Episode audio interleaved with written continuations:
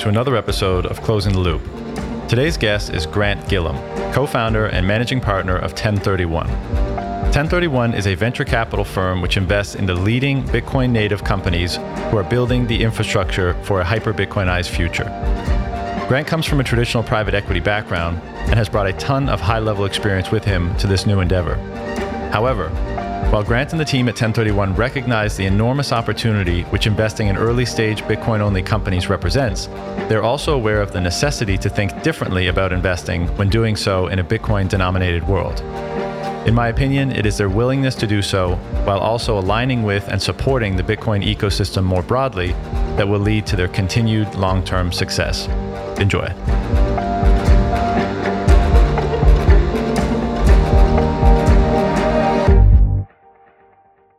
Well, Grant, uh, welcome to the show. I'm looking forward to having this chat with you. Thanks for having me. Really looking forward to it. So, I think uh, maybe a lot of hardcore Bitcoiners are familiar with 1031. You guys have come on the scene and partnered up with some uh, notable Bitcoiners and are doing some cool stuff, investing in some uh, popular and, and well known companies. But why don't you give me, uh, we start off with the background story of you and Bitcoin and then how 1031 came about and what your approach is to what you're doing. Yeah, you know, I um I got into Bitcoin um, you know, a number of years ago. I was I was lurking behind the scenes, um, learning as much as I could. You know, I, I think I first interacted with it back in 2013, 2014 when I was I was living in New York City. I was um, living downtown in the financial district and I would commute every every day to work uh, on the way to to Midtown. I'd walk by the uh, New York Stock Exchange, and right next to the the New York Stock Exchange, there was a a Bitcoin center uh, that I would walk by every single day. Um, you know, like many of us, I dismissed it out of the gate, and but I would see it every single day, and I always wondered, you know, what is this? I don't know what it is, but most likely it seems like a scam to me. Um, but I, you know, I'm I'm happy that I uh,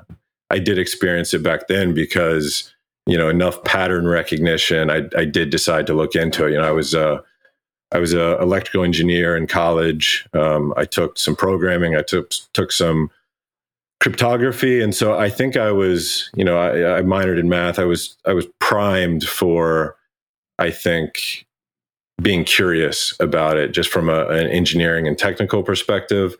And so when I saw enough um, art- articles in Wired magazine and and others, I I finally took a deeper dive and uh, came across uh, Nick Szabo and some of the stuff he was writing, and and that's really when my mind was blown. Um, and um, from from that point on, I, I really just started consuming as much as I could. Like many of us, I couldn't get enough. Um, and so I did that for uh, years and years, just lurking behind the scenes, trying to learn, trying to to see what you know what would come of this new technology. So that was my origin story to Bitcoin. Right. And well, before we get into 1031, what was it about? Like, what intrigued you the most about Bitcoin? I mean, I pulled. Uh, a quote from the website, and part of your mission is to facilitate the freedom of mankind through individual sovereignty, which not only is a fairly lofty goal, but uh, you know is one that appeals to a lot of people, and one of the reasons why Bitcoin uh, is interesting to people because maybe they feel that freedom and sovereignty is something that's been diminished in in certain respects in in the world today. And uh, you know, I'm just wondering what it was about Bitcoin that either appeal to you for that reason or maybe even awaken you know those sorts of thoughts in your mind? You know i think what really captured me initially was this whole idea of social scalability that Nick Szabo talked about and realizing that there would be this new technology that could allow for the coordination of humans uh, across borders without uh, the reliance on a trusted third party. And a lot of that um, principle really is is rooted in ha- allowing for humans to have individual freedoms and sovereignty. Um, not just over their money, but in, over all courses of their lives. So for us, as as we thought about what are we trying to help facilitate with 1031, I mean that was the underlying mission of of what makes this technology so special. Right. And so bring me to 1031. I understand you were making some, you know, private investments in the space. What was the genesis story of 1031? So, you know, I I was an investor professionally for about 15 years. I was working in New York City for a large private equity firm, one of the largest and most successful private equity firms globally. Um, something that I, I really enjoyed doing, just being an investor, um, learning about businesses, um, building relationships with the teams that we supported, helping them grow, and really seeing the full life cycle of investing. That's just something that's that's core to what interests me, uh, and and a lot of that is just built on my desire for um, strong relationships and, and working with those types of teams over a long period of time. Um, and as a result, I was very interested just investing in general. Um, and so for the better part of um, the last uh, six or seven years, I've been investing on the side in early stage technology companies, um, not not Bitcoin related companies, but but everything that piqued my interest, um, and really cut my teeth and started to learn the craft of of early stage investing that way. Invested in somewhere between eighty and hundred different companies, and at the outset of 2020, right when COVID was starting to to show its teeth, I went home where I grew up in Kentucky. Took my family down there. We spent some time with with my parents and, and some of my uh, broader family.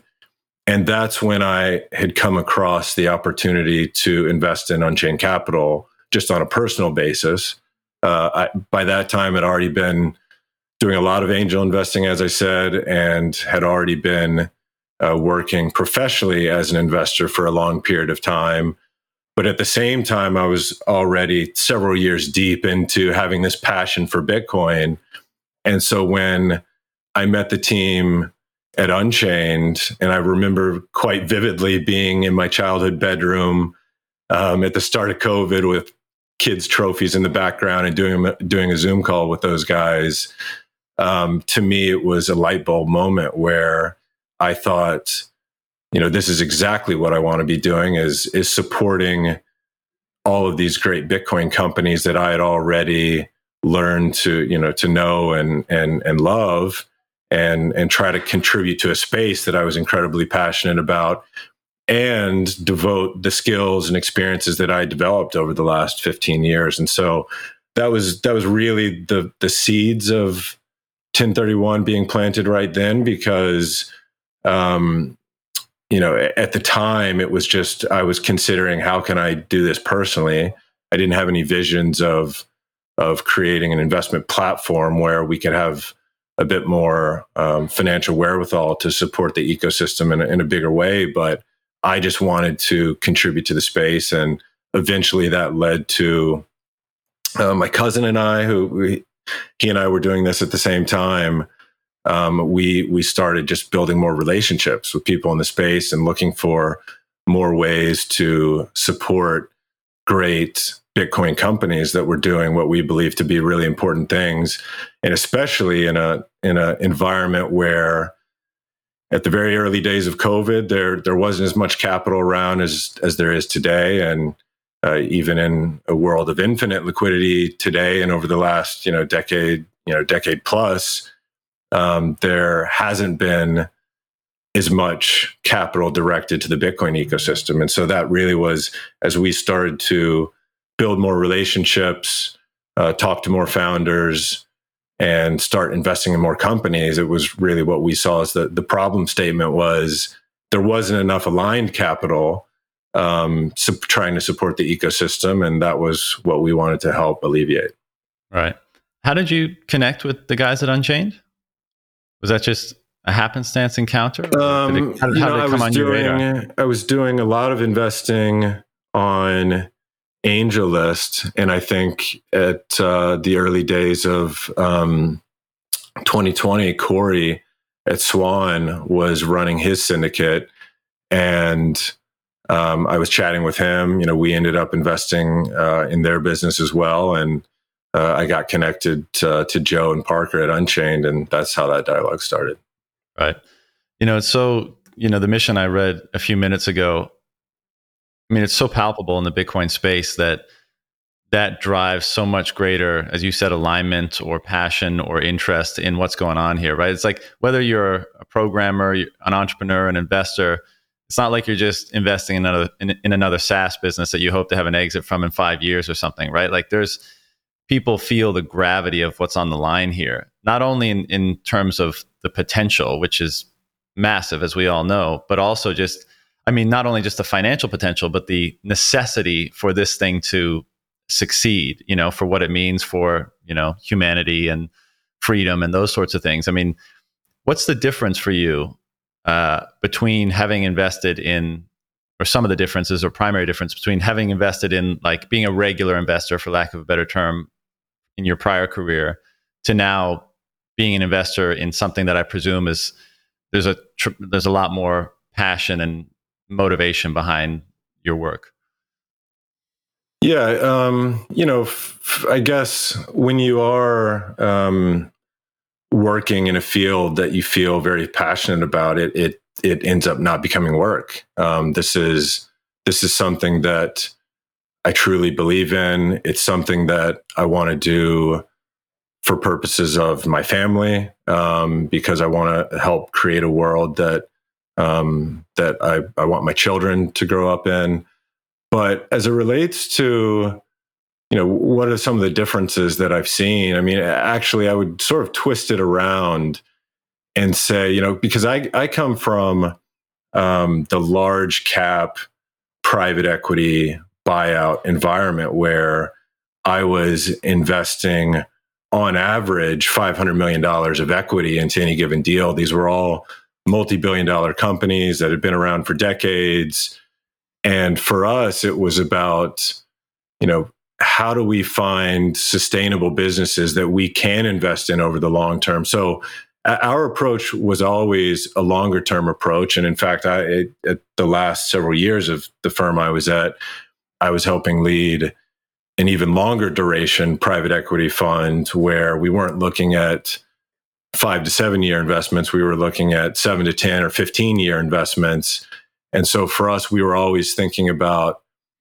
technology and disruption and how, can we um, support businesses uh, that will hopefully have a sustainable business model over the long term. And, and one of the things I've thought about is, all right, that was my, my old life investing in what is pretty much at the exact opposite end of the spectrum as VC, um, where VC is at the, the very early stage of of investing in companies. And most of the time, these aren't companies that have generated much in the way of, of revenues or profits. Um, but I actually think coming into this space with a private equity background rather than a VC background is there's some really interesting features of that because I think that as we move towards a world that has um, um, more and more of a, a Bitcoin orientation, um, that it's actually going to bring back the importance of cash flow investing. Um, in a world of infinite liquidity that we've had over the last couple decades, the fiat VC model has looked like one where um, you know you invest in these hyper growth companies that are burning cash that have this protocol of just growth at all cost and and don't really worry about um, creating a sound business model out of the gate. It's just you know scale as rapidly as you can, and then one day you might turn a profitability dial, or maybe you don't. You never have to worry about that, and you can just look to exit um, at, at, some point in time. Um, I think in a in a Bitcoin oriented world, um, you know you won't have that same dynamic. And in, in private equity we were very much focused on cash flow. It was looking at um, you know your return on invested capital how much cash can can a business generate? And i think there's going to be a lot of similarities to that when you look at um, in early stage investing in the bitcoin world. Now for sure and and we've already seen it because we've you know we've backed um, a number of companies. A lot of these early stage bitcoin companies will look like traditional um, vc profiles where they're burning cash initially. They are hyper growth i mean this is a this is a um, an industry that's going to have secular tailwinds for a long period of time. Um, but we've also seen instances where there are companies that can actually generate profits a lot earlier than you might expect. Uh, we've even had one that has uh, not only um, been able to accrue Bitcoin on its balance sheet and be profitable, but already paid out a dividend in Bitcoin. And so I think that there's going to be some interesting business models that sort of go in the face of what you might expect from traditional VC investing. And so that in a way is something that I think is actually somewhat similar to what I've seen in the uh, you know my my historical investing background. Right. And so would you say the primary differentiating factor between traditional VC and, and private equity is, you know, looking for profitability and cash flow and a longer term, you know, commitment or horizon on the investment? Um, that that for sure. Just uh, having a cash flow focus would be one big differentiator. I mean, I think you can you can also argue that traditional VC take a very long term approach because they're thinking years and years ahead on you know what technology trends are going to help shape the future. So I don't want to mm-hmm. discount that. I do think that um, often traditional venture capital firms have been corrupted by the fiat system. And so, in reality, I think a lot of times what we see are very high time preference approaches to the way that they invest and the way that they pursue you know, fiat dollar gains from their investors or from their investments. And you know, as an investor, some people might say, well, there's nothing wrong with with chasing dollar gains because that's what investors are sp- supposed to do. But I think that we're moving towards a system where, um, you know, Bitcoin obviously is is this this new system that um, is a system of truth. It's a system of integrity. Um, I think under a Bitcoin oriented world, we're going to um, shift towards a model that the the the the true investors that um, pursue lower time preference approaches are going to be rewarded over you know over a longer period of time and so for us everything that we've done is is try to align ourselves as much as we can with the ethos of bitcoin from how we named our our company what we've named the funds that we're investing out of and and various other things that we've done. It's it's effectively we've looked at what are the traditional fiat VCs doing, and we just try to do the opposite in almost every single way. yeah, you know, it's it seems to be such a good heuristic to kind of like what would Bitcoin do? You know, how do you align with the ethos of Bitcoin? Whether again, whatever angle you're kind of attacking it from, whether it be an investor, an entrepreneur, a, a programmer, a content creator, like how do you represent the ethos of Bitcoin? And if you can do that with high fidelity and integrity, you're probably gonna it's probably gonna work out pretty good for you. You know, I lived in um, China, in Shanghai up until 2018, and I feel like there was like so emblematic of that dynamic you're referring to, where it's growth at all costs. There's basically infinite capital to support that enterprise, and you just get this ferocious competition between the top two or three uh, companies in whatever space. And from the c- consumer point of view, it was wonderful because like there's so much price competition and so much, you know, they're, they're, they're competing on features and all that kind of stuff. So you get, you know, really great product and service for really low cost. But some, you know, someone's going to lose. Everyone's going to lose spectacularly, and maybe someone's going to lose. Uh, someone's going to win spectacularly, or all will lose if, if you know, it was just a complete perversion of the market. And, you know, that's an something I think about a lot is, as do a lot of Bitcoiners, but just how much has false and loose money perpetuated and erected a landscape of companies that wouldn't exist otherwise, that couldn't exist in a more honest monetary standard.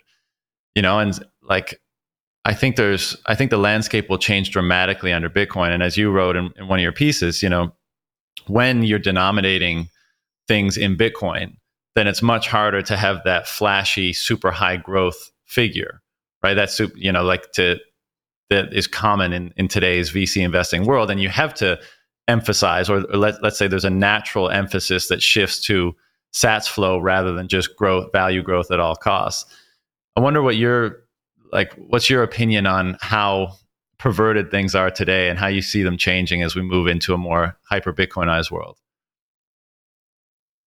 Yeah, I I think it uh, things have have really swung to the wrong end of the spectrum, which I, I think eventually they will shift back. Um, you know what I what I wrote about in the piece was if we move towards a more Bitcoin oriented world, which most Bitcoiners will agree that that we all think we are, um, that this world of infinite liquidity is is not going to be there anymore. That will distort not just pricing mechanisms, but uh, and, not just the uh, direction of financial capital, but it's coordination of, of human capital and human energy.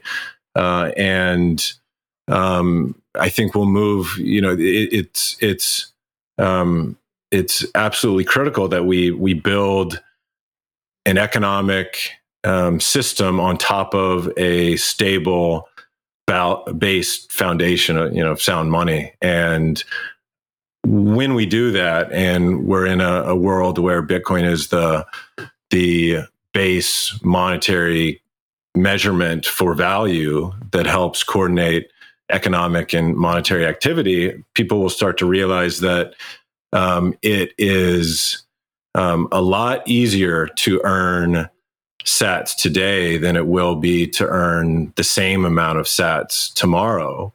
Um, the, the, other way that that I that I put it in the piece was to earn the same amount of sats tomorrow that you will that you will that you could earn today. It's going to require more work, and so what it ends up doing is it really shines a light on the opportunity cost of time and how do you assess um, risk relative to if you have an opportunity to buy Bitcoin today, to earn Bitcoin today, to generate Bitcoin profits, and you decide to defer that in the hopes of generating more in the future, um, you have to also understand that it's going to be harder to earn that in the future. And so it's really going to shape this idea of how do how do we all spend our time and what's the right opportunity cost and how do you think about that from a sats flow perspective? And uh, i think as a result that is going to uh, mean that companies individuals investors everyone's going to, to think about um, sats flows in, in, a way that perhaps is, is not obvious to most people today but um, I think that just means that even though we're all looking at um, a longer term approach to creating value and having a low time preference, there also is this draw towards is it isn't it acceptable um, opportunity cost? Is it acceptable um, risk to take relative to what you you could have today? Right. You know, I love the visualization that I guess is now possible you know, because cash flow has always been obviously a, a term and an important consideration in businesses. Uh, but you know, now with the architecture of Bitcoin and what it permits, you can actually stream money now, right? Um, especially with the Lightning Network. So, you know, the visual for me is like, how do you how do you get more flow, like constant flow? I know in businesses, like you know, there's different payment periods and stuff like that. But podcasting 2.0, which we've been doing a lot of work on at CT, is one example of that, where you're literally generating a flow like it's happening in a streaming uh, fashion. And in the future you know it just seems like you know you can you can imagine a corporate boardroom where like there's a literal visualization of like a, a river type of flowing but that's sats right? And you're trying to increase the volume of that flow. And that's the one one of the primary organizational objectives. Um, you mentioned that in 2020 not many people were looking at Bitcoin. And I think we all appreciate that there's a lot of shiny noise outside of Bitcoin and crypto and Web3 and all of that, what we probably would consider nonsense. And that, for whatever reason, is more attractive to big VC capital. Uh, and that Bitcoin has kind of flown under the radar for that capital for many years. It seems boring. It seems rudimentary. It seems uh, first generation, whatever you want to call it. I don't know if it's just me because I'm too close to this stuff or if it's genuinely beginning to change, but it, it seems like that is rapidly shifting and people are starting to look at this differently and understand it better. And as a result capital is is really starting to flow in. And obviously what you guys are doing is emblem is an example of that. What's your impression about how the perception of bitcoin and investing in bitcoin companies has changed over just the last 2 years? For sure, there's there's uh, been more interest in it. Um, you know that that will come with um, you know uh, a turn in the markets. Uh, obviously, at the very early days of 2020, it was it was a a very um, tough time for investors to be thinking about allocating capital. But you know, of course, that's actually oftentimes the best time to be looking at uh, investing your capital. But we have seen um, for sure an increased interest from institutions. I, I, would still argue we are incredibly early and that most institutional investors, even most VC funds, don't really understand Bitcoin. And that is why there's such a dramatic imbalance in the capital that's directed elsewhere to the capital that's directed towards the Bitcoin e- ecosystem. But I can say that people are starting to wake up, and we have, um, you know, we have some supporters of ours, uh, partners, financial partners that are real institutional names. You know, we we we have discussions with lots of different types of groups. Um, some of the early adopters, I would say, would be more open-minded family offices that that really think about um, preserving wealth and investing their capital over a much longer time period than even some of the traditional funds do. So we've we've seen a lot of interest from those types of groups. But even on the university endowment side, there you know there would be, I think, more involvement than than people realize from that end. You know, we've had discussions with some that are actually holding Bitcoin themselves, holding unfortunately other crypto assets too, but um, they're starting to really think about this space, um, and you know we're we're excited about the fact that more capital is coming in because this is a open monetary network, and the more that comes in to um, support the ecosystem, it, it benefits everyone. And so I think um, there has been a dramatic shift. Um, it still is very early because oftentimes when we we have discussions, uh, very frequently we get these types of responses like, um, you know, well, we we we're interested in the space, but you know we're we're sort of fully deployed in the the quote unquote crypto space, or we're focusing all of our time on uh, Web three and DeFi, or another frequent one is you know we we we really like the innovation happening in the space, but we don't want to take a point of view on any individual cryptocurrency. We'd rather be crypto agnostic. And so that's the approach we're taking. So I'd say by and large, we still have a lot, uh, a long way to go, but there are some encouraging signs. And, you know, I guess just as a, another example, you know, the people we have as investors, that they're all Bitcoiners. We, we, we haven't um, really had any groups come in that um, are taking a flyer on Bitcoin. I think what you see is actually groups, whether it's institutions or individuals, they sort of see that there might be something in this ecosystem, the broader crypto space. And interestingly, they're willing to just take a flyer on crypto. Um, they they sort of dismiss Bitcoin um, the people who are investing in this space, they've already gotten to the understanding of, well, there's there's really something here with Bitcoin, and they have the conviction, and then they they they put their financial capital to work in that space. You don't really see too many people that just decide, well, you know, I'm going to take a flyer on going Bitcoin only. You have to find the people who sort of philosophically, ideologically have, have gotten have done a, a deeper dive to understand the space that that decide to um, focus on on this ecosystem. Yeah, I mean, it seems to me, you know, being as early as you are in this type of space and doing what you guys are doing and integrating with the community and building the connections and all that kind of stuff. I mean, when you started this, you know, you went from individual angel investing. You said, "Hey, let's let's formalize this a bit and and do a bit more." I mean, how do you see this playing out as you kind of hitch your boat to a rocket ship effectively? You know, if if the thesis that we all hold is right about Bitcoin, and you're, you know, your Ten31 is one of the initial uh, firms that's investing in the space, and there's probably going to be a lot of really big winners. I mean, how has your perception or your ambition for this enterprise changed, if at all? Maybe you, you had large ambitions at the beginning, but like, what do you, how do you see this playing out as as time goes by? Yeah, well, we when we um, when we first started making with my cousin and I, we first started making the investments personally the ambition wasn't to go create an investment platform. Um, we just wanted to support the ecosystem in a small way. And even at the early day, early days, we were trying to decide how can we best really align ourselves with the space and and do it in a way that was authentic. And so, you know, we were we initially were making those investments personally uh, then we started passing around the hat to friends and family to just give ourselves a bit more capital, a bit more firepower to support great companies.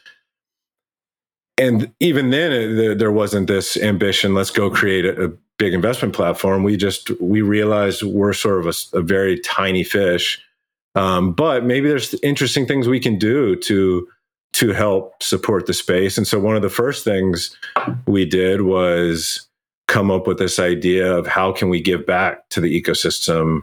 Um, we had seen that there were some of these giant institutions that were making developer grants. Um, you know, seeing the likes of what HRF was doing as well was just really inspiring. And of course, that when you see what they do, it really brings it home to show why does this entire space matter. And so we thought you know, at the very early days, well, we're we're relatively small, but maybe we can just give back to the space, and maybe we can do it in a way that um, has an impact and inspires others to think about what they can be doing too. And so we were we were thinking if we come up with this recurring grant model where we can devote a portion of our management fees from this tiny little first fund um, to give back to the space. Maybe that will inspire other funds to do the same. Um, and then, really, over the last couple years, as our platform has continued to grow, it's just all been organic. Uh, and so, I think that will be, um, you know, that that's really our approach is just block by block.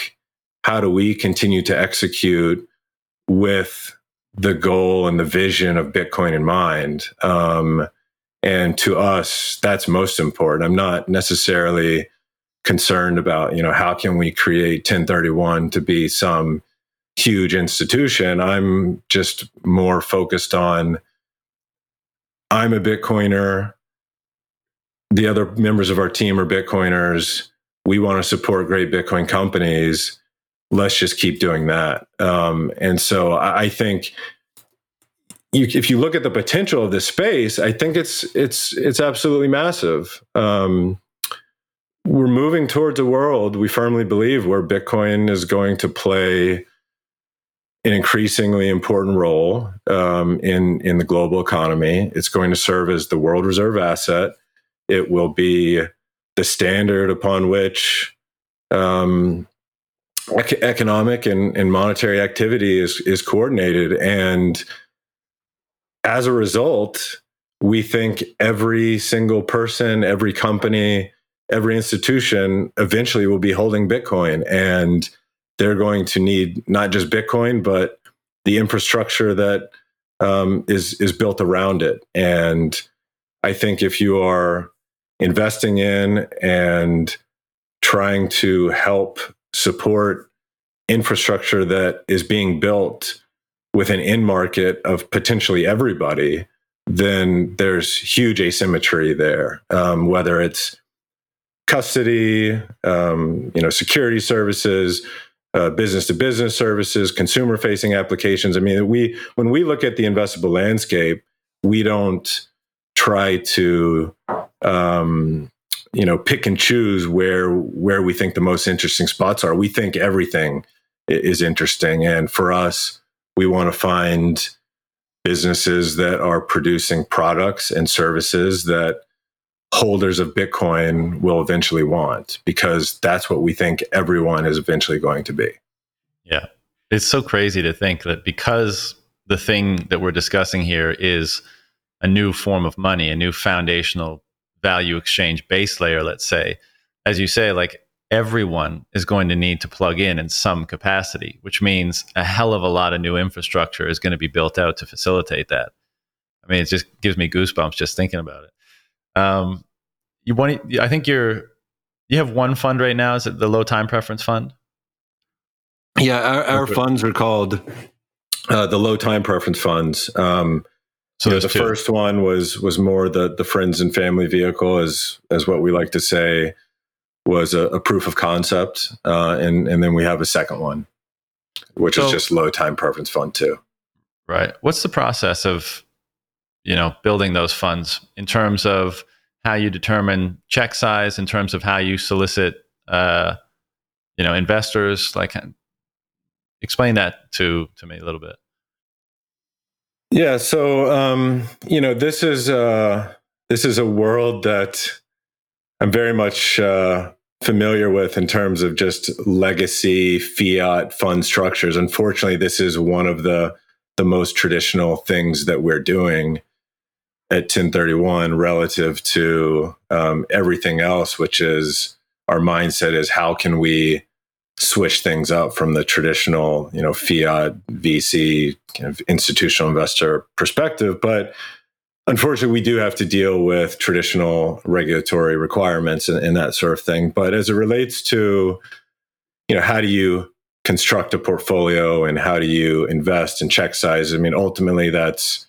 um, um, dependent on the amount of capital that you have to invest and thinking about managing risk in, in, in a way that is prudent. Uh, and so, you know, you have fiduciary duties to be a steward of that capital uh, in an appropriate way uh, while also trying to generate the most attractive risk adjusted returns that you can.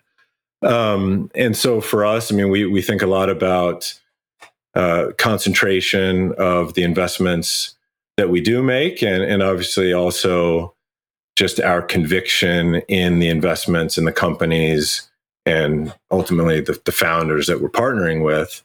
Um, you know, some companies that that we've partnered with are some of the the bigger, more established brand name type of Bitcoin companies where um, there's more history of of operating even through some of the, the prior cycles and um, companies that have established um, customer bases and financial models. Um, whereas some of the others are up and comers, many that that people in this space would be familiar with, um, but are still operating at very early stages where there's um, higher risk uh, at, at, those stages. So you have to think about that as well. Um, but then some of the other things that we're trying to do is support companies that may not be as obviously considered Bitcoin companies, but we do think that um, there's going to be a wave of businesses that pivot into Bitcoin, um, start to uh, operate on a Bitcoin standard. And there's interesting ways for us to support companies that are doing that as well. Everything that we're doing is is meant to be investing and supporting uh, companies that are focused exclusively on Bitcoin, but um, you know, you, you find different flavors of that depending on um, the stage that the company's in. Right. And from the perspective of fund investors, like what is generally either your pitch or their understanding of what they're getting involved in here? Like, is there certain terms that they're, you know, considering locked in for? Like, what what? How do you make the pitch to potential investors? Yeah, I, I think the right way to to think about it is that for sure these are very long term oriented investments. Um, you know, we're not in this to make a quick flip on some investment and hopefully realize returns um, uh, very quickly. It's it's more about how can we help um, support and, and help the founders and companies that are building in the space create this this entire ecosystem around it. And VC and even private equity investing typically you're used to investing in a fund and not seeing any capital for years and years. Um, that likely is to to be the case in this space too. Um, you know, we think that every industry, every company over time is going to be forced to adapt to Bitcoin in some way or another. Um, and most likely, a lot of them, so these legacy and incumbent players, are going to be forced to buy that capability uh, rather than build it themselves. It's very difficult. Um, e- most most people in the space right now will know that every Bitcoin company is hiring. It's not exactly easy to um, to find more and more people and and bring them into the space. Unfortunately, that's one of the big challenges: is how can we attract more uh, technologists and other other people to contribute their skills and experiences into the space. But for sure, right now, there's a big bottleneck of talent. And as a result, I think that there likely will be a flurry of M&A activity over the years uh, as some of these legacy players are forced to just figure out how can they how can they acquire that talent themselves and i'm sure that that might mean that there will be um, monetization events um, you know over some you know several year time period. But also, as we all know, um, Bitcoiners often tend to be iconoclast and they like to go against the grain. And a lot of them aren't going to want to sell out to the man, aren't going to want to sell out to a JP Morgan or whoever it is. So I do think that um, we're going to have a lot of new leading institutions that were Bitcoin native from the beginning and for that, uh, you know, our approach is we want to back these companies for the long haul, and that that means supporting them over you know years and years and years, and not necessarily having to rely on an exit to some legacy player. We we like the idea of um, continuing to have equity ownership in these businesses, and we think as um, you know these companies mature, there'll be more Bitcoin companies that start to um, generate um, positive Sats flows, accrue Bitcoin on their balance sheet, and that will afford them the opportunity to uh, eventually pay out dividends in Bitcoin to um, you know their equity holders. Yeah, and I, I ask these questions uh, just because I'm you know not very uh, you know informed on the mechanics of how the how all this works, but does that mean like the fund is basically open ended in terms of term length? Like it, it can go on forever. It's it's totally open ended. And then furthermore, like an investor, if they want to exit the fund, is that an option? And how does that work if so? Yeah, it's it's probably better for me just to talk in generalities rather than about our specific fund. But sure. you know, in general, um, in a private equity or a venture capital fund, these are closed funds where you typically you, you typically agree for um, some defined investment period and some defined fund life.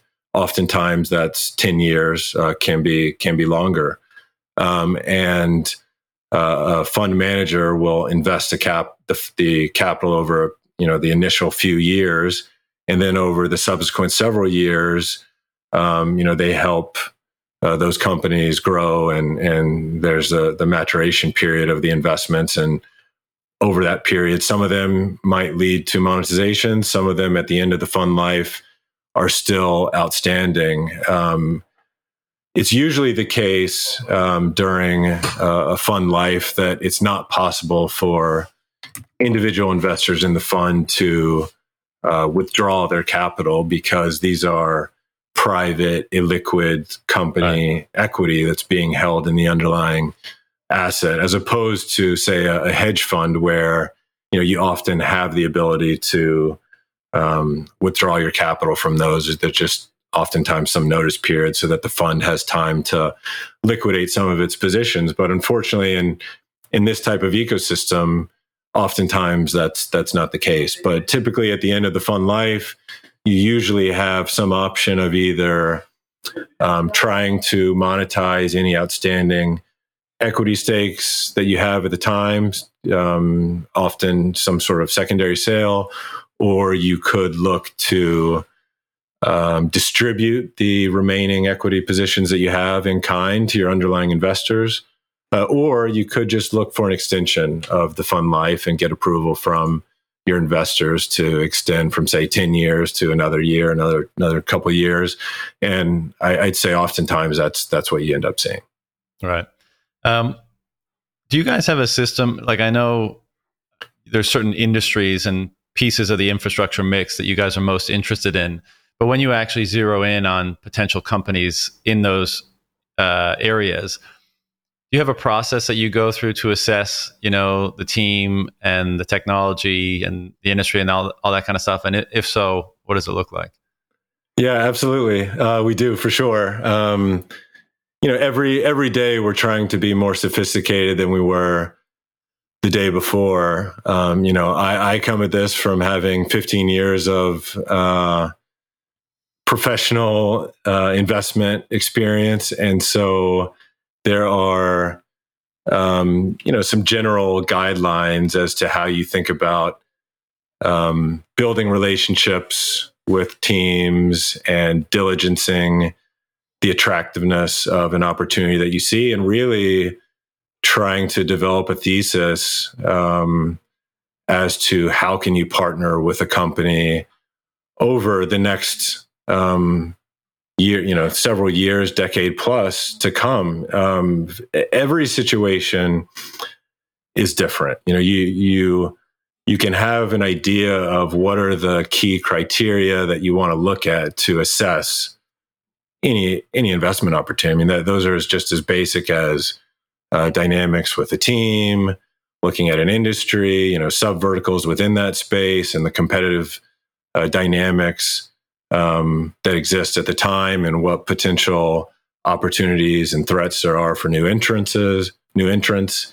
Um, looking at a business model, looking at all the financials uh, or KPIs that exist for a business, uh, a lot of that can be standardized, but it's always a bespoke suit in terms of how do you craft a partnership with a company and agree with the founders um, what a what a partnership would look like um, between um, them and you. And I'd say in that regard, um, there's there's not a standard playbook. I mean, it's it's very much um, suited to to each situation. But in my experience, um, you know, it, what what we're really talking about here is investment judgment and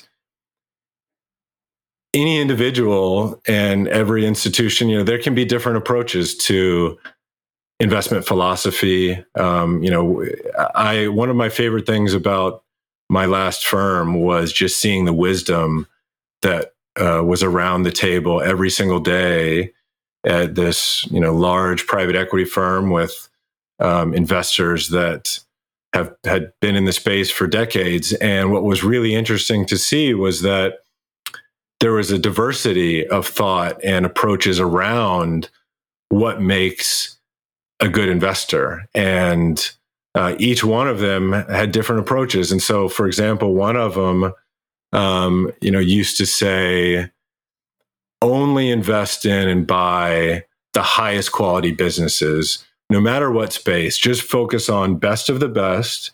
And if you do that, then you're most likely not going to lose money that often. And then as a result, the overall portfolio returns that you have, um, you know, will be good. And you know, I, there's definite merit to that, uh, to that approach another guy had um, this philosophy of um, there's there's a price for any business. It doesn't matter whether it's a high quality business or a low quality business. There's always a price. So it's always about buying right. And you know, the, there's there's definitely some merit to that. And there, you know, there was an, another guy that I really respected, which is tended to be the philosophy that I gravitated towards, which was the key to being a successful investor is independent thought. And I think you find that a lot with people who are in the Bitcoin space, which um, you know are characterized by ha- of having an open enough mind to consider, well, what if, what if the whole system that we've been operating under um, is not the ideal one, and what if there was a new um, money that could be that could form the base layer of society? Um, and, and so I think there is an open mindedness of people that have found themselves in this space. And, you know, this particular investor used to say um, the key to investing is independent thought. It's either having a perspective on something that um, most others do not, or maybe you have the same information as someone else, but you see it differently from someone else. Or maybe you're just there early. Maybe you got information before someone else did, or you developed a perspective before someone else did. So, um, I think investment judgment can come down to you know every individual investor and, and what works for them, um, and and that's uh, I think um, you know something that you'll see it, it, will be different for every investor, every fund. Will take a different approach. Yeah, you know I agree with that uh, observation about independent thought, but I think also oftentimes what comes with someone who has the disposition to be an independent thinker is a certain amount of disagreeableness. And I think that's certainly the case in, in Bitcoin land. And then you layer on the Bitcoin is known as fuck you money, right? And part of that is because it's money that nobody can cut off your access to. You're completely sovereign over it. And I'm wondering, uh, well, two things. One, when you encounter founders, you know, are there certain traits like th- does that show up? Does that disagreeableness show up? And how do you guys uh, encounter or or get over that? Or are there specific traits in founders that you like to see or or that you've been put off by? Uh, and also like has it been the case yet within Ten31 uh, where you disagree on an investment and how do you settle those disagreements and move forward? Yeah okay, well a couple questions i mean first i'll answer the last one to say for sure there have been uh, disagreements on investments and companies. Uh, and I think that's a good thing. We don't want to have complete uniformity on all thoughts. We want to uh, have diversity of thought and have members of the team challenge each other because that's the only way that we improve our decision making ability you know as it relates to you know how do we resolve those types of discussions. Uh, you know, it's I'll just say that um, generally what we like to have is is is consensus. Now, what does that mean? How, how do you specifically define it? You know, it's it's sort of soft, um, more of a, a, a, subjective rather than objective. Um, but uh, we certainly have had those types of cases, and we learn from them um, as we see um, the outcomes of, of some of those decisions. Um, as it relates to what we see in founders, um, you know, one of the things that comes to mind for me is as we were um, earlier in our journey of just trying to support what we believe to be, um, you know, interesting, interesting people and companies that were doing important things for the space we we did this look back, and at that time we had made somewhere between six and eight investments, and I just sort of I, I noticed at the time.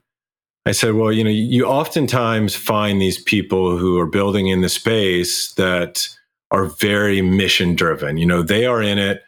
It's it's not about how can they make a lot of money for themselves. Of course, people are economically driven, but um, you, you consistently find people who are not just doing it for the money they're doing it actually more importantly for for um, trying like we said earlier trying to create a better world uh, yeah. and trying to create um, um, businesses that are necessary to help usher in this this transition to hyper bitcoinization and so when we we looked back and at the time we had six or eight different investments and I looked at the portfolio and I said, all right, let's let's look at these founders. Which ones of them are mission driven versus perhaps monetization driven? And it's probably unfair. It was probably unfair to characterize, even suggest that someone was monetization driven. But you could sort of see that um, there were clear cases where people were in it for the mission, and you could you could see that from um, their ambition to continue to build in the face of very difficult times, you know, during COVID and even during prior cycles. Um, and it was predominantly the case that we said we went down the list. It was like mission, mission, mission. All all of these people were mission oriented, um, and so I'd say that that's that's one thing that we really like to look for is um, you know who how do you assess people's motivation. And that's you know that's not necessarily an easy thing to do is is trying to make a judgment on a team. Um, but but oftentimes what you can do is also look at you know who's building something to scratch their own itch. I mean that that's effectively what we were doing. Uh, you know we were looking around and we wanted to continue to support the space. We didn't have infinite capital ourselves so we decided you know how can we create something that that can have um, you know, a bit more uh, firepower to uh, help contribute to the things that we thought um, needed that type of contribution. And when you find founders that are building their business for those same reasons because they saw a problem, they saw a gap, or um, you know, there was a real need, uh, and they're you know they saw it and they wanted to scratch that itch for themselves. I mean, that's already, a, I think, a good place to be out of the gate. Yeah, one hundred percent. How do you gauge or determine or negotiate even, you know, the degree of involvement that you have in portfolio companies? Like, you know, you bring to bear certain intangible uh, assets. You know, how is that sorted out? You know, because obviously some companies and founders may want to leverage other you know benefits of partnering up with you guys and others may want to be very independent how does that get sorted out yeah that's you know that's uh that's very much an open dialogue with the teams. Um, we we want to be flexible in the approach that we take, and as I said earlier, that every investment and every partnership is like making a bespoke suit. I mean, that is that's very much uh, part of how we um, you know how we pursue the dialogues with each of these teams to understand what are they looking for? You know, what are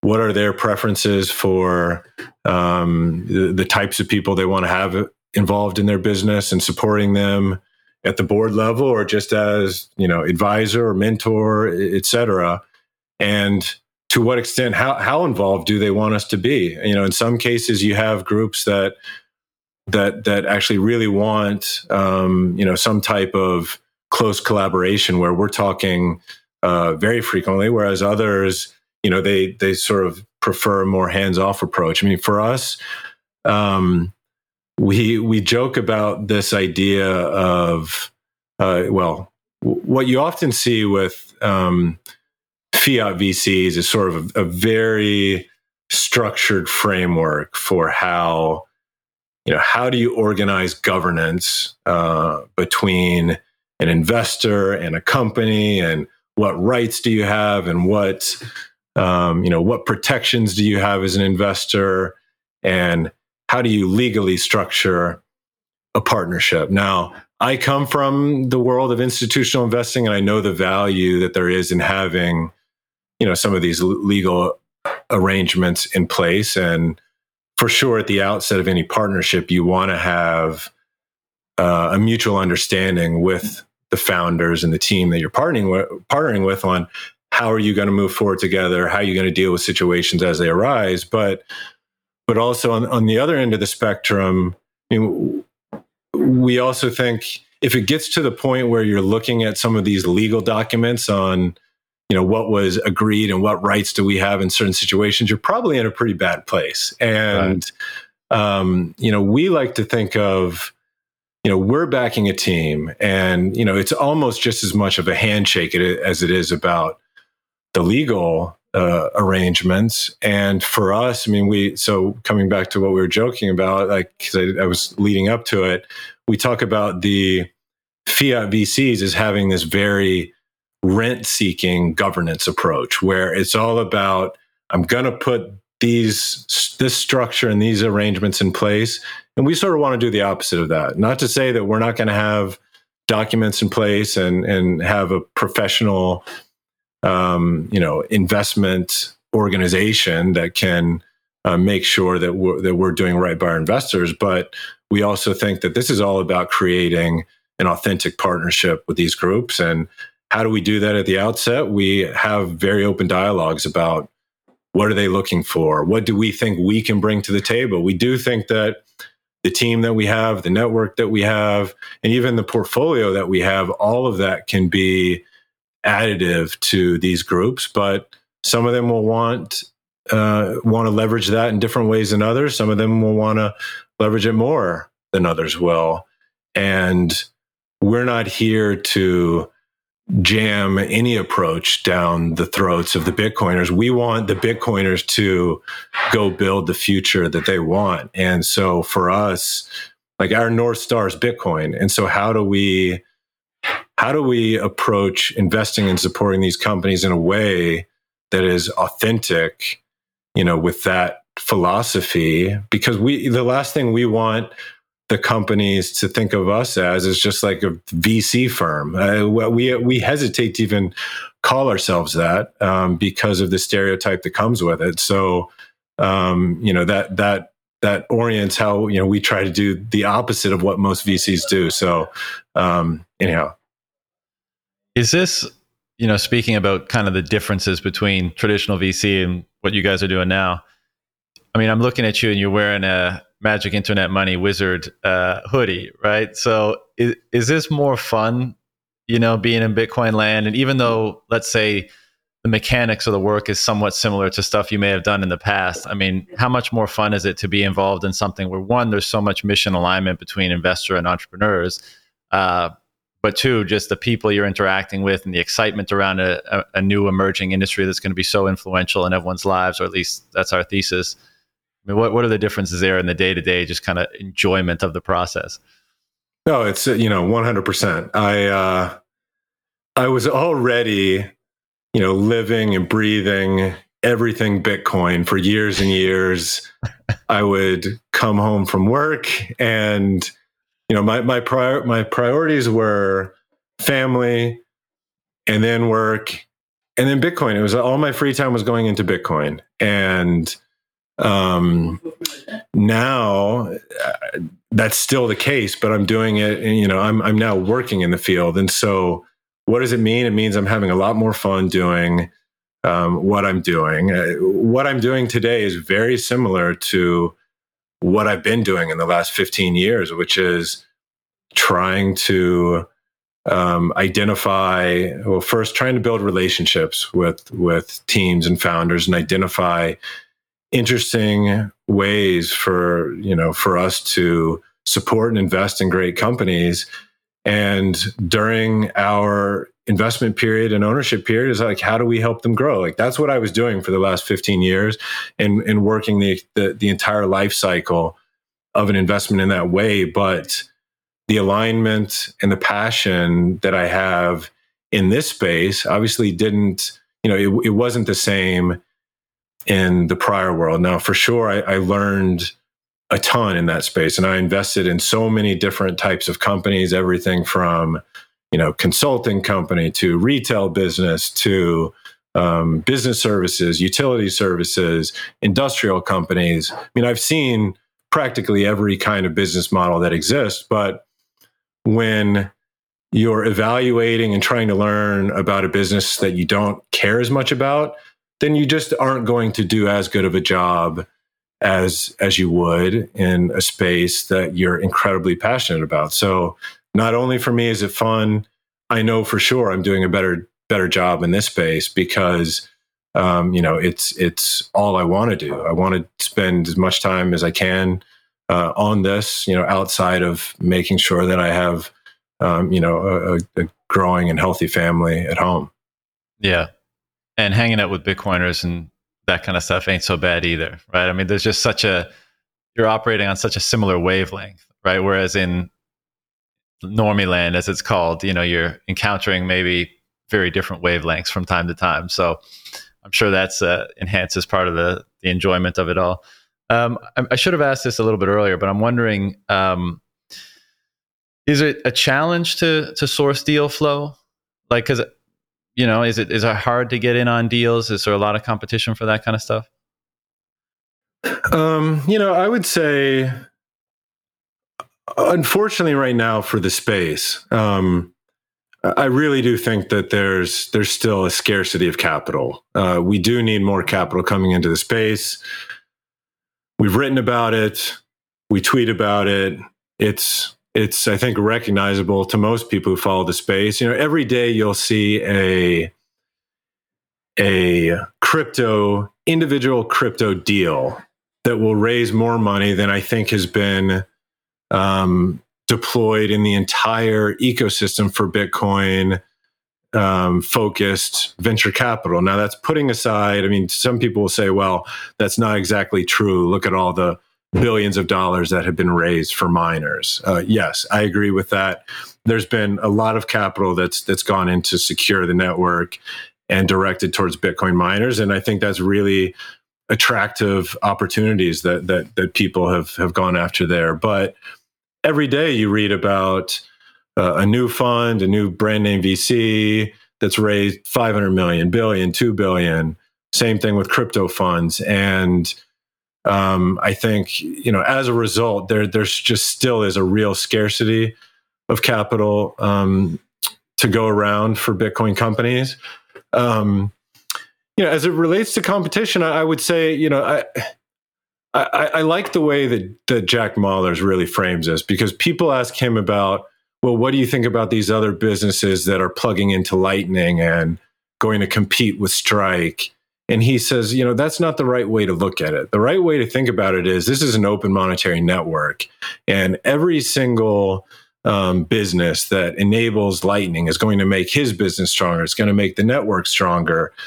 And that's how I view the the others that are uh, investing capital in this space as well. I, you know, I think we're all being additive to one another, and if there's another fund that gets started to go after investments in this space, I think that's great. Uh, and you know, we, you know, there's not too many of us right now, um, and oftentimes we're looking at a lot of the same investments. Uh, and so, you know, there's, I think there's room for more um, because we need to bring and attract more entrepreneurs, more technologists into the space.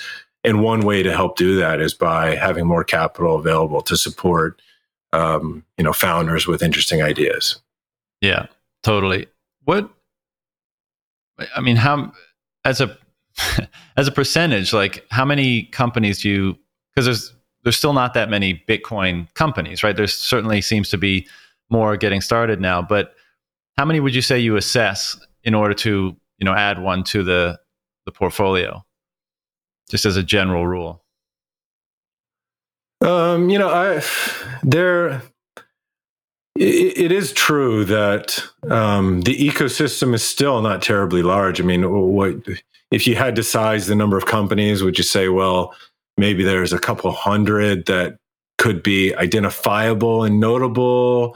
from people yeah maybe but then like it really narrows down pretty quickly i mean if you look on the opposite end of the spectrum there's only really a handful so far. Again putting aside the miners that have really reached breakout success and started to um, you know raise money in the and have valuations in the you know hundreds of millions. And and if you look at even a billion plus i mean there's there's a very small yeah. number there. Yeah. um, and so the investable landscape is still um, you know not not terribly big. So what does that mean? That means that um, likely the um, the hit rate on the investments that you do relative to another space is probably going to be higher. But I also would argue that in this space, like if I compare um, the spectrum of what you might look at for a, a typical VC fund, and if you look at benchmarks on performance and um, look at you know top quartile performance, what what is a top quartile performance VC fund look like? Is it you're generating three to four times your money?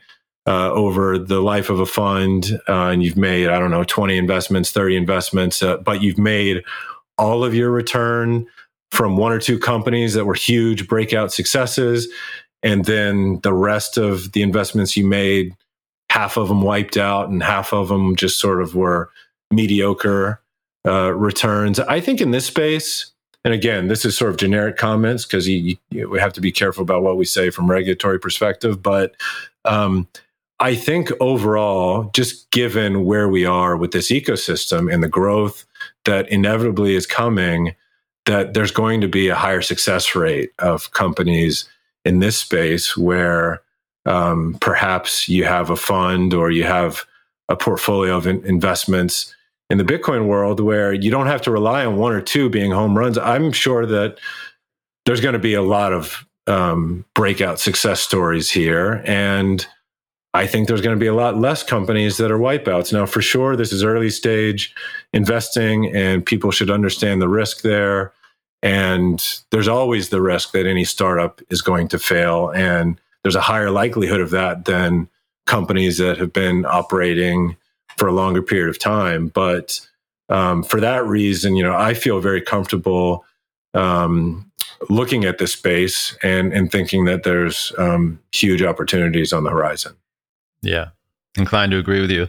Um, I see well, a couple of interesting things behind you, but one is former sec, uh, former Fed Chair Janet Yellen, current Treasury Secretary, uh, with Bitcoin sign guy holding up the buy Bitcoin on the notepad behind you, uh, and it makes me think of you know the macro situation, and obviously we're in very kind of uncharted waters, very uh, you know, it's everything's very sensitive right now, and there's a lot of very unique and interesting forces at play. And I'm just wondering to what degree, as a firm like yours doing the work you do, do you have to be aware or considerate of, you know, the macro situation? And to the extent that you are aware of it, what are your thoughts on what's currently playing out in the macro in relation to inflation, debt, geopolitical, long term cycles? I think I see the fourth turning right behind that uh, photo. So, what are your thoughts on the macro situation? Yeah, you know, first uh, I'll give a shout out to Parker Lewis for that uh, picture of Yellen behind me, which he he commissioned um, of the Bitcoin sign guy uh, uh on TV. That, um, but um, you know, of course, we're very aware. I think people in Bitcoin are more aware of the macro than than most people mm-hmm. um, because it it you know Bitcoin was really born out of uh, out of the, the, the last crisis and the GFC, um, and so I mean it, it is the reason why we need Bitcoin uh, because of this you know corrupted fiat money that we have. So you know, do we follow it closely? Yes. Do we do we follow it out of necessity for our business? I would say not necessarily. Um, it, it's not going to change our philosophy one way or another. Um, it, we we do live in crazy times for sure. Um, but uh, for us, we're going to invest whether it's you know a positive cycle, a negative cycle, and and really just try to to support the the Bitcoin companies that are doing what we think is interesting, important work. Um, so um, you know, it's it's something that I think we all have to be aware of because it feels like things are changing a lot quicker than they used to. And so, um, you know, once your spidey senses really start to tingle, then you need to be prepared to to act with the same level of swiftness. Yeah. Do you just one more question on this, but I mean, how how do you think we, you know, this transition that we always kind of talk about from current fiat land to hyper Bitcoinization? Uh, most of us probably assess the situation, and it's, it's hard to see that there's not quite a bit of turbulence in that period. Do you have any specific kind of insights or visions on how you see that playing out? And if so, how you're how you prepare?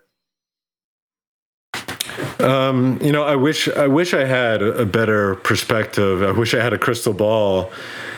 I don't know. I, I think that it is important for us to be prepared in every situation. I, I was a I was a scout growing up, an Eagle Scout, and the motto was "Be prepared." And so, hmm. you know, you always have to position yourself for any outcome that could come. And you know, you you hear a lot of chatter these days about you know get your bitcoin off exchanges um, and take self custody of your bitcoin of course we wholeheartedly believe in that um, we need to be prepared for um, you know some of these these serious attacks uh, that could come to bitcoin that that a lot of people have been talking about for some time.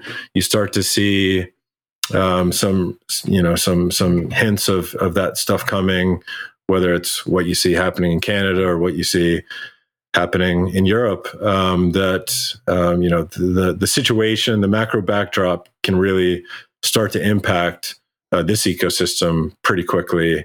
And so, um, you know, thinking through what your individual threat vectors are, what your business's threat vectors are, and just running those scenarios um, and, and having a, a game plan for for when those times come. Yeah, I almost hate to ask this question, but uh, regarding the BTC price, you know, because that can obviously be affected by these macro machinations. Is that a consideration for the fund at all?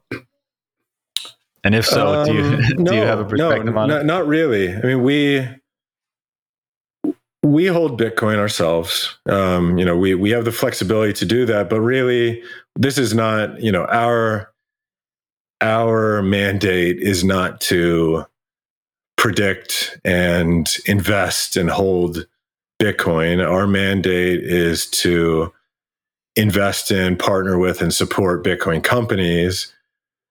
We are big believers in Bitcoin, so over time, uh, the the price is going up in fiat terms, but also just like real Bitcoiners, we say one BTC equals one BTC, and for us, it's about how can companies position themselves to accumulate as much of that 21 million fixed supply as they can. And so the price movements um, you know it will continue to be volatile of course that's just um, um, as a result of how early we are and as the knowledge about bitcoin distributes and more and more people come into the space that are less informed about Bitcoin, you might see it go up, you might see it go down.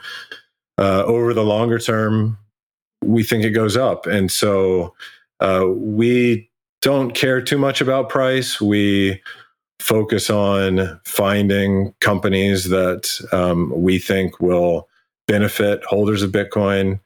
And um, again, just try to do try to do everything with the ethos of Bitcoin in mind. Mm-hmm. Um, speaking of independent thought, which we've touched on a bit, and I, I agree with you that it's well, it's an edge in any kind of domain, but I think it it helps people find Bitcoin earlier, and I think Bitcoin actually stimulates, you know, fostering further, you know, your kind of intellectual development because it kind of opens up a whole new world for recapitulating things that you thought you understood, and maybe now you have a new understanding, and that leads to increased salience in other areas of, of your life and intellectual pursuits. And I see Lila is another book on your bookshelf, which is a very interesting read regarding value uh, generally. But uh, speaking of independent thought, I think I also see, and the image is a little bit blurry, but I think I see PiHKAL and TiHKAL, which are both interesting books as well. And uh, kind of curious uh, how that's influenced your independent thinking or thinking generally. Yeah, you know, those are um, very fascinating uh, books, and I think that the people have looked at at that field. You know, if you you look at the course of history, I think there's a lot that people think they know. There's there's a tremendous amount. Like the more that we, you know, look at some of those fields, the more you realize how much we don't know. Um, and I was just very fascinated by by some of that stuff. You know, I used to watch, um, you know, s- some of the the, the shows that um, highlighted uh, those books, which is what what put me onto them. Um, but I think you know, as it relates to to Bitcoin and independent thought, and um, you know, it it for me, I sort of I, I got into Bitcoin because I was interested technically. You know, I had the engineering background and I started to dig deeper and it made me question, well, what if, you know, what if there is this this whole new technology that is going to be one of the biggest innovations. Yeah, I joke with my wife like this is the biggest innovation since fire, and, and you know she thinks I'm crazy, but I looked at it first because of the technical, um, the technical interest I had. But then it really did open my eyes to other things, and, and it made me actually start to question other aspects of my life, other aspects just about fields that I never found myself interested in before. Uh, growing up, I could never get myself interested in history. I could never get myself interested in politics, especially. It just it bored me to death. I never I I never thought that um, you know anytime a political conversation came up, I just you know I you know my eyes glazed over. But it wasn't until Bitcoin that I realized actually, okay, well, there's this whole other field. You know, there's these libertarians out there and Austrian economics, and you know what? Maybe I've been a, a, libertarian my whole life, and that's why I never was interested in you know left wing, left wing, right wing, and it it made it made me question some of the things I learned in college and and open my eyes to Austrian economics, and then you know you just start to question everything that you've been told and whether that's about um, you know hallucinogens or whether that's about economics or whether that's about you know name name your field. Um, I think that one of the great things about being in this space is is the people that you interact with, and the people that you interact with, I found tend to be very high signal about um, a variety of topics, and when you key in on a new idea that you haven't thought about before, it really gets you curious about, well, let me look into that because if there's a Bitcoiner who I'm aligned with from a values perspective and who's come to Bitcoin for a lot of the same uh, reasons and, and values, then there must be a reason that they've also looked at this other thing and there must be something interesting about it. And so for sure, Bitcoin has helped been a, a spark that's ignite me looking at other areas in my life. And, you know, I, I mentioned the politics, but also history too, um, that have gotten me um, more open minded and interested to dive deeper. I do have a lot of books here and not enough time to go through them all, but um, um, you know, it's it's been a very rewarding aspect of being in the ecosystem.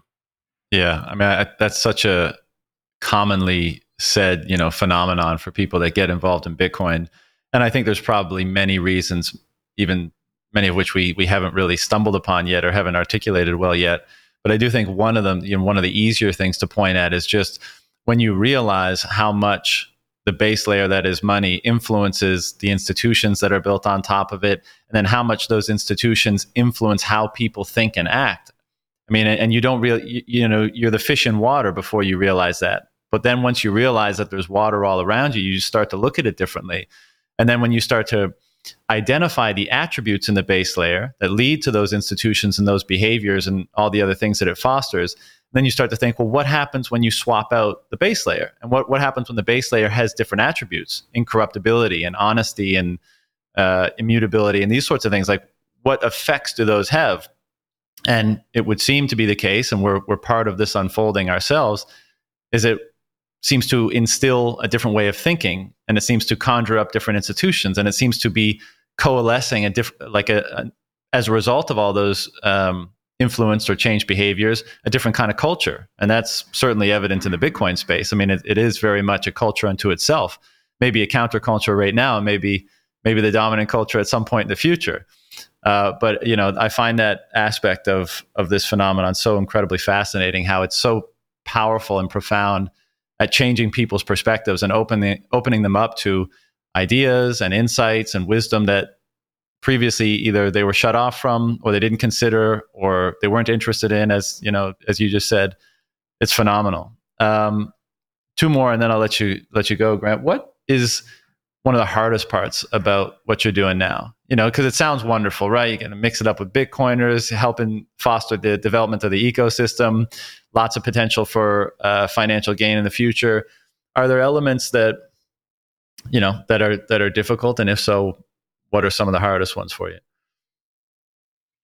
You know, the the couple things that come to mind. Um, one being, you know, you as a Bitcoiner, you know, I, I want to see all of these companies be successful and exist and you meet founders and you build relationships and you know you want to support them all um, but there's just like the you know you have scarce time you have scarce resources there's also scarcity of capital. And so you can't do them all. You know you have to pick and choose you know which ones make sense for you at that time. And sometimes it's you know you just you, don't have the right uh, capital lined up at the time or sometimes the you know the the, the dynamic um, for for an investment is is not there at the right time. But that that's a tough part. Is like how do you you know not being able to to do as much as you want to do. Um, you, you know you you do have to have an investor's mindset and think about not just what is you know what is the potential vision and opportunity of this company but thinking about well does it make sense from an investment perspective? Um, you, you, have to wear that hat too if you're going to be a fiduciary of investors' capital, and so you know that's that's something that um, is challenging about being an investor. Like you have to know when to say no, but that's something that I've been used to for for 15 years, and that's where investment judgment, um, you know, really comes into play.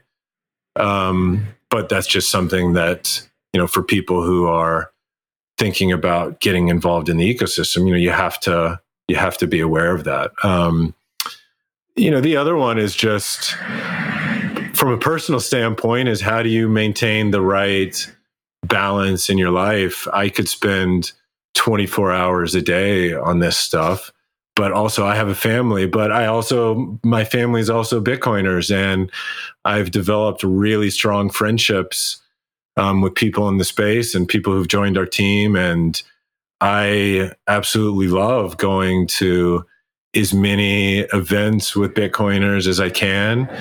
Um, you know, last week I was in Nashville with the team, you know, that that's uh, that's that hosts that meetup there. I try to go to that one as often as I can.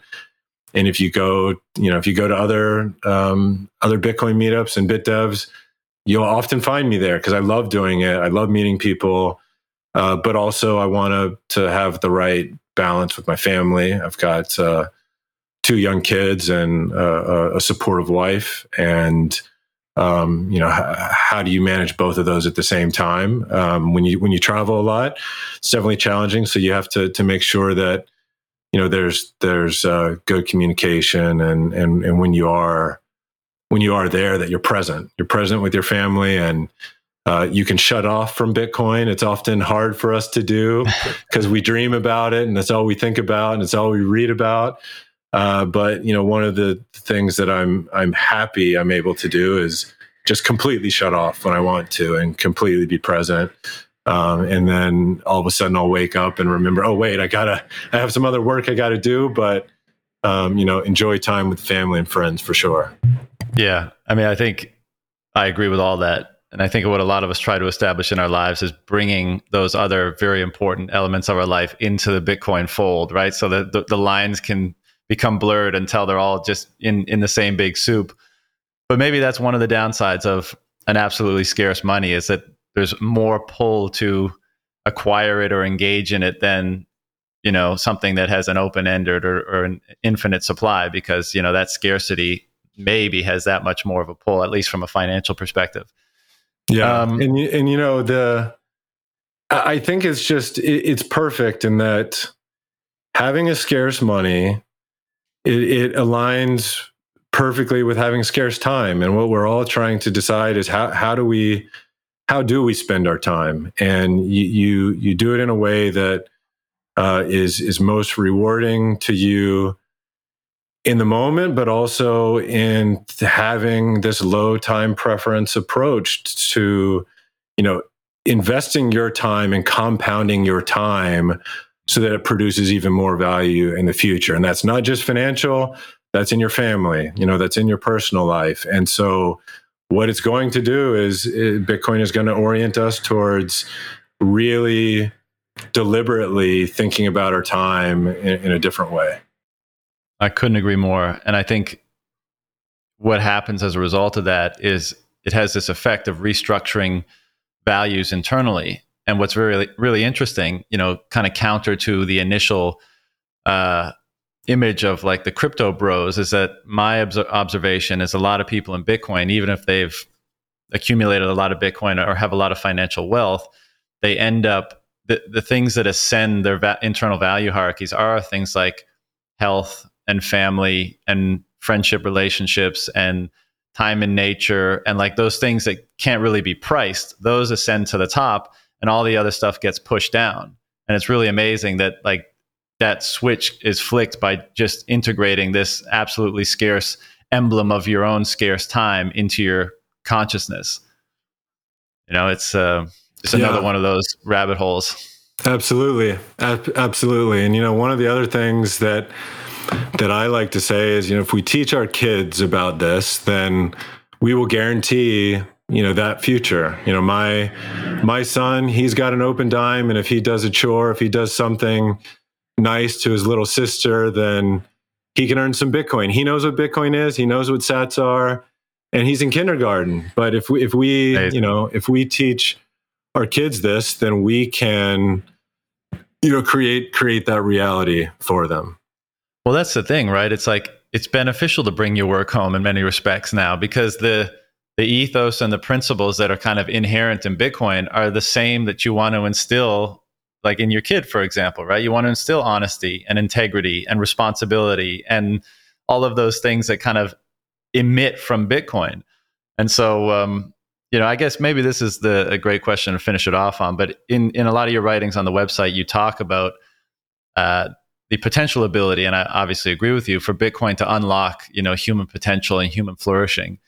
So, notwithstanding that we may be entering into a bit of a turbulent transitional phase, when you think about the future, when you think about a hyper Bitcoinized world, right? How does it look for you? What are some of the, the hallmarks or things that stand out as what pulls you forward toward it? You know, I think I think it's going to result in everyone finding you know their true mission in life. You know they they they find out what can they contribute to the world to others that benefits themselves aligns with their passion and aligns from a value perspective. I think that so many people have been forced into um, you know, certain situations, certain careers, just by necessity of of what a poor foundation have money of money has created. And I think the the maximum potential of humanity can be unlocked once everyone can you know, pursue their passion in a way that is not corrupted by a, a, a bad base system. And so I think that human flourishing to me is uh, allowing people to pursue those, you know, what their dreams are because of of of of what their passions, you know, what their passions allow them to to pursue. Yeah, I think that's very well said. I, I think that's one of the the tragedies of having a base layer that places people in a relative and in many cases perpetual state of deprivation whereby they have no choice but to pursue kind of the the paths that have been laid out for them. And as a result, they never even get to ask themselves the question of what is most valuable to me and what should I be pursuing. And what what and what I find interesting about that is, of course, once you have your own bedrock security that is Bitcoin that nobody can dilute nobody can take from you, then you know, kind of the more of that you have, the more you're able to ask that question. The more you're able to extricate yourself from, let's say, the the fiat pass and enter into a fresh one. And I think we're our cohort are the ones that are kind of saying like, well, we were never in our education system, we were never taught to investigate or ask ourselves those questions. So it's all pretty new to us. In the future, I think, you know, whether it's your kids or their kids or whatever, it's like part of their education will be having more clarity about their values and as a result what motivates them and how to orient their life around them.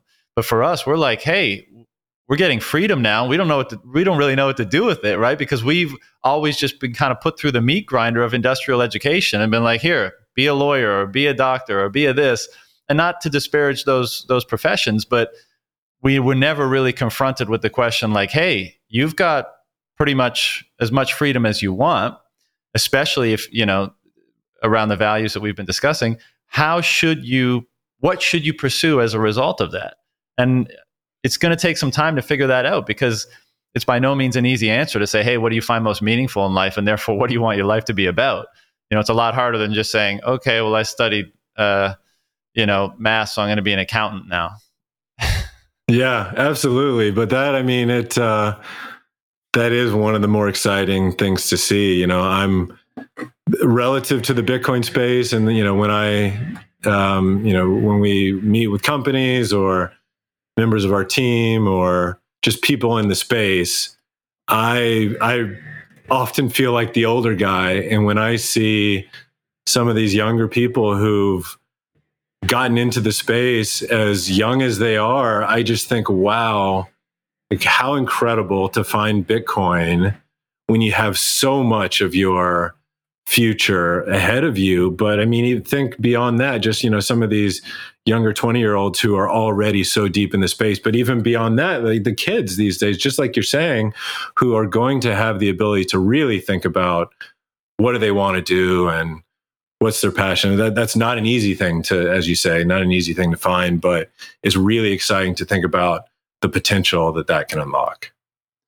Yeah, and you know, it's it's it's not just the wealth. You know, I, I, said, you know, fiat system kind of because of the surreptitious time theft. Let's say it puts you in a state of constant deprivation, but it that's one aspect of it. But I'm sure we both know hundred millionaires and billionaires that are miserable, and but if your wealth is in Bitcoin, I mean, you may not have anywhere close to that, but the felt sense of freedom and the the clarity that dawns on you for orienting yourself toward the values that actually animate you most, that actually kind of inspire the, the you know the extraction of the best from you, you know, to maybe use somewhat of a cliche term, but that is felt that sense of freedom is felt more by someone who has like a few hundred thousand dollars in Bitcoin than than the fiat billionaire. And it's really so. Even though I think, of course, it's it's it's uh, beneficial to anyone to have a base layer financial wealth so that you have more options in life. There's something, and maybe many things inherent in Bitcoin that instills something even you know, like a far greater sense of freedom to pursue what's most valuable.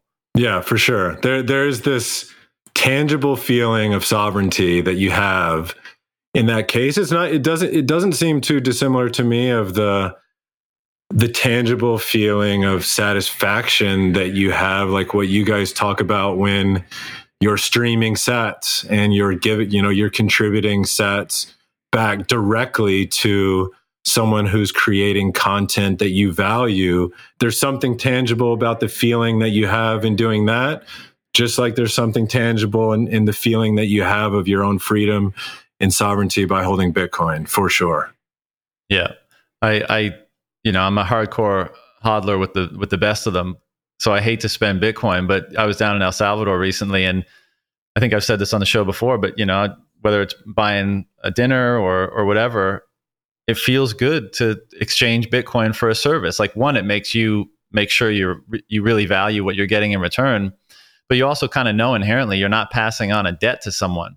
You know, you're not passing on someone a, a liability. Basically, you're passing on something something onto someone that you really tremendously value, and it just feels like a more respectful type of exchange. You know, and maybe it's good that we're we're gonna on the cusp of having more of that in the world.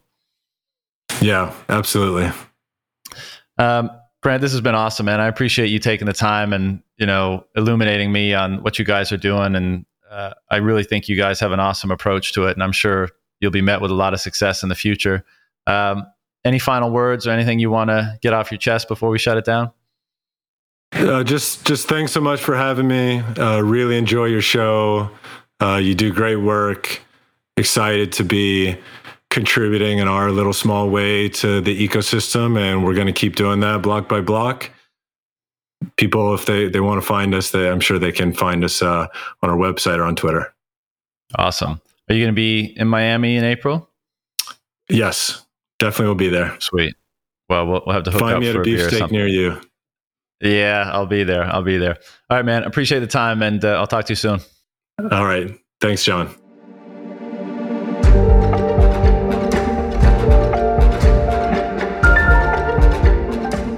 Thanks for tuning in to another episode of Closing the Loop. After a conversation like this, I get super excited thinking about the types of products and services that will emerge in the future through the amazing and driven entrepreneurs in this space and the support of investors like Ten31. If you'd like to hear more from Grant, follow him on Twitter at G R A N T G I L L I A M B T C and visit 1031ten31.vc to learn more about their awesome work. Don't forget that if you send boostergrams to us in your Podcasting 2.0 app, you can also include a message that will show up on the applicable podcast episode page of the CT.io website. Thanks for tuning in to another episode of Closing the Loop, and we'll see you next time.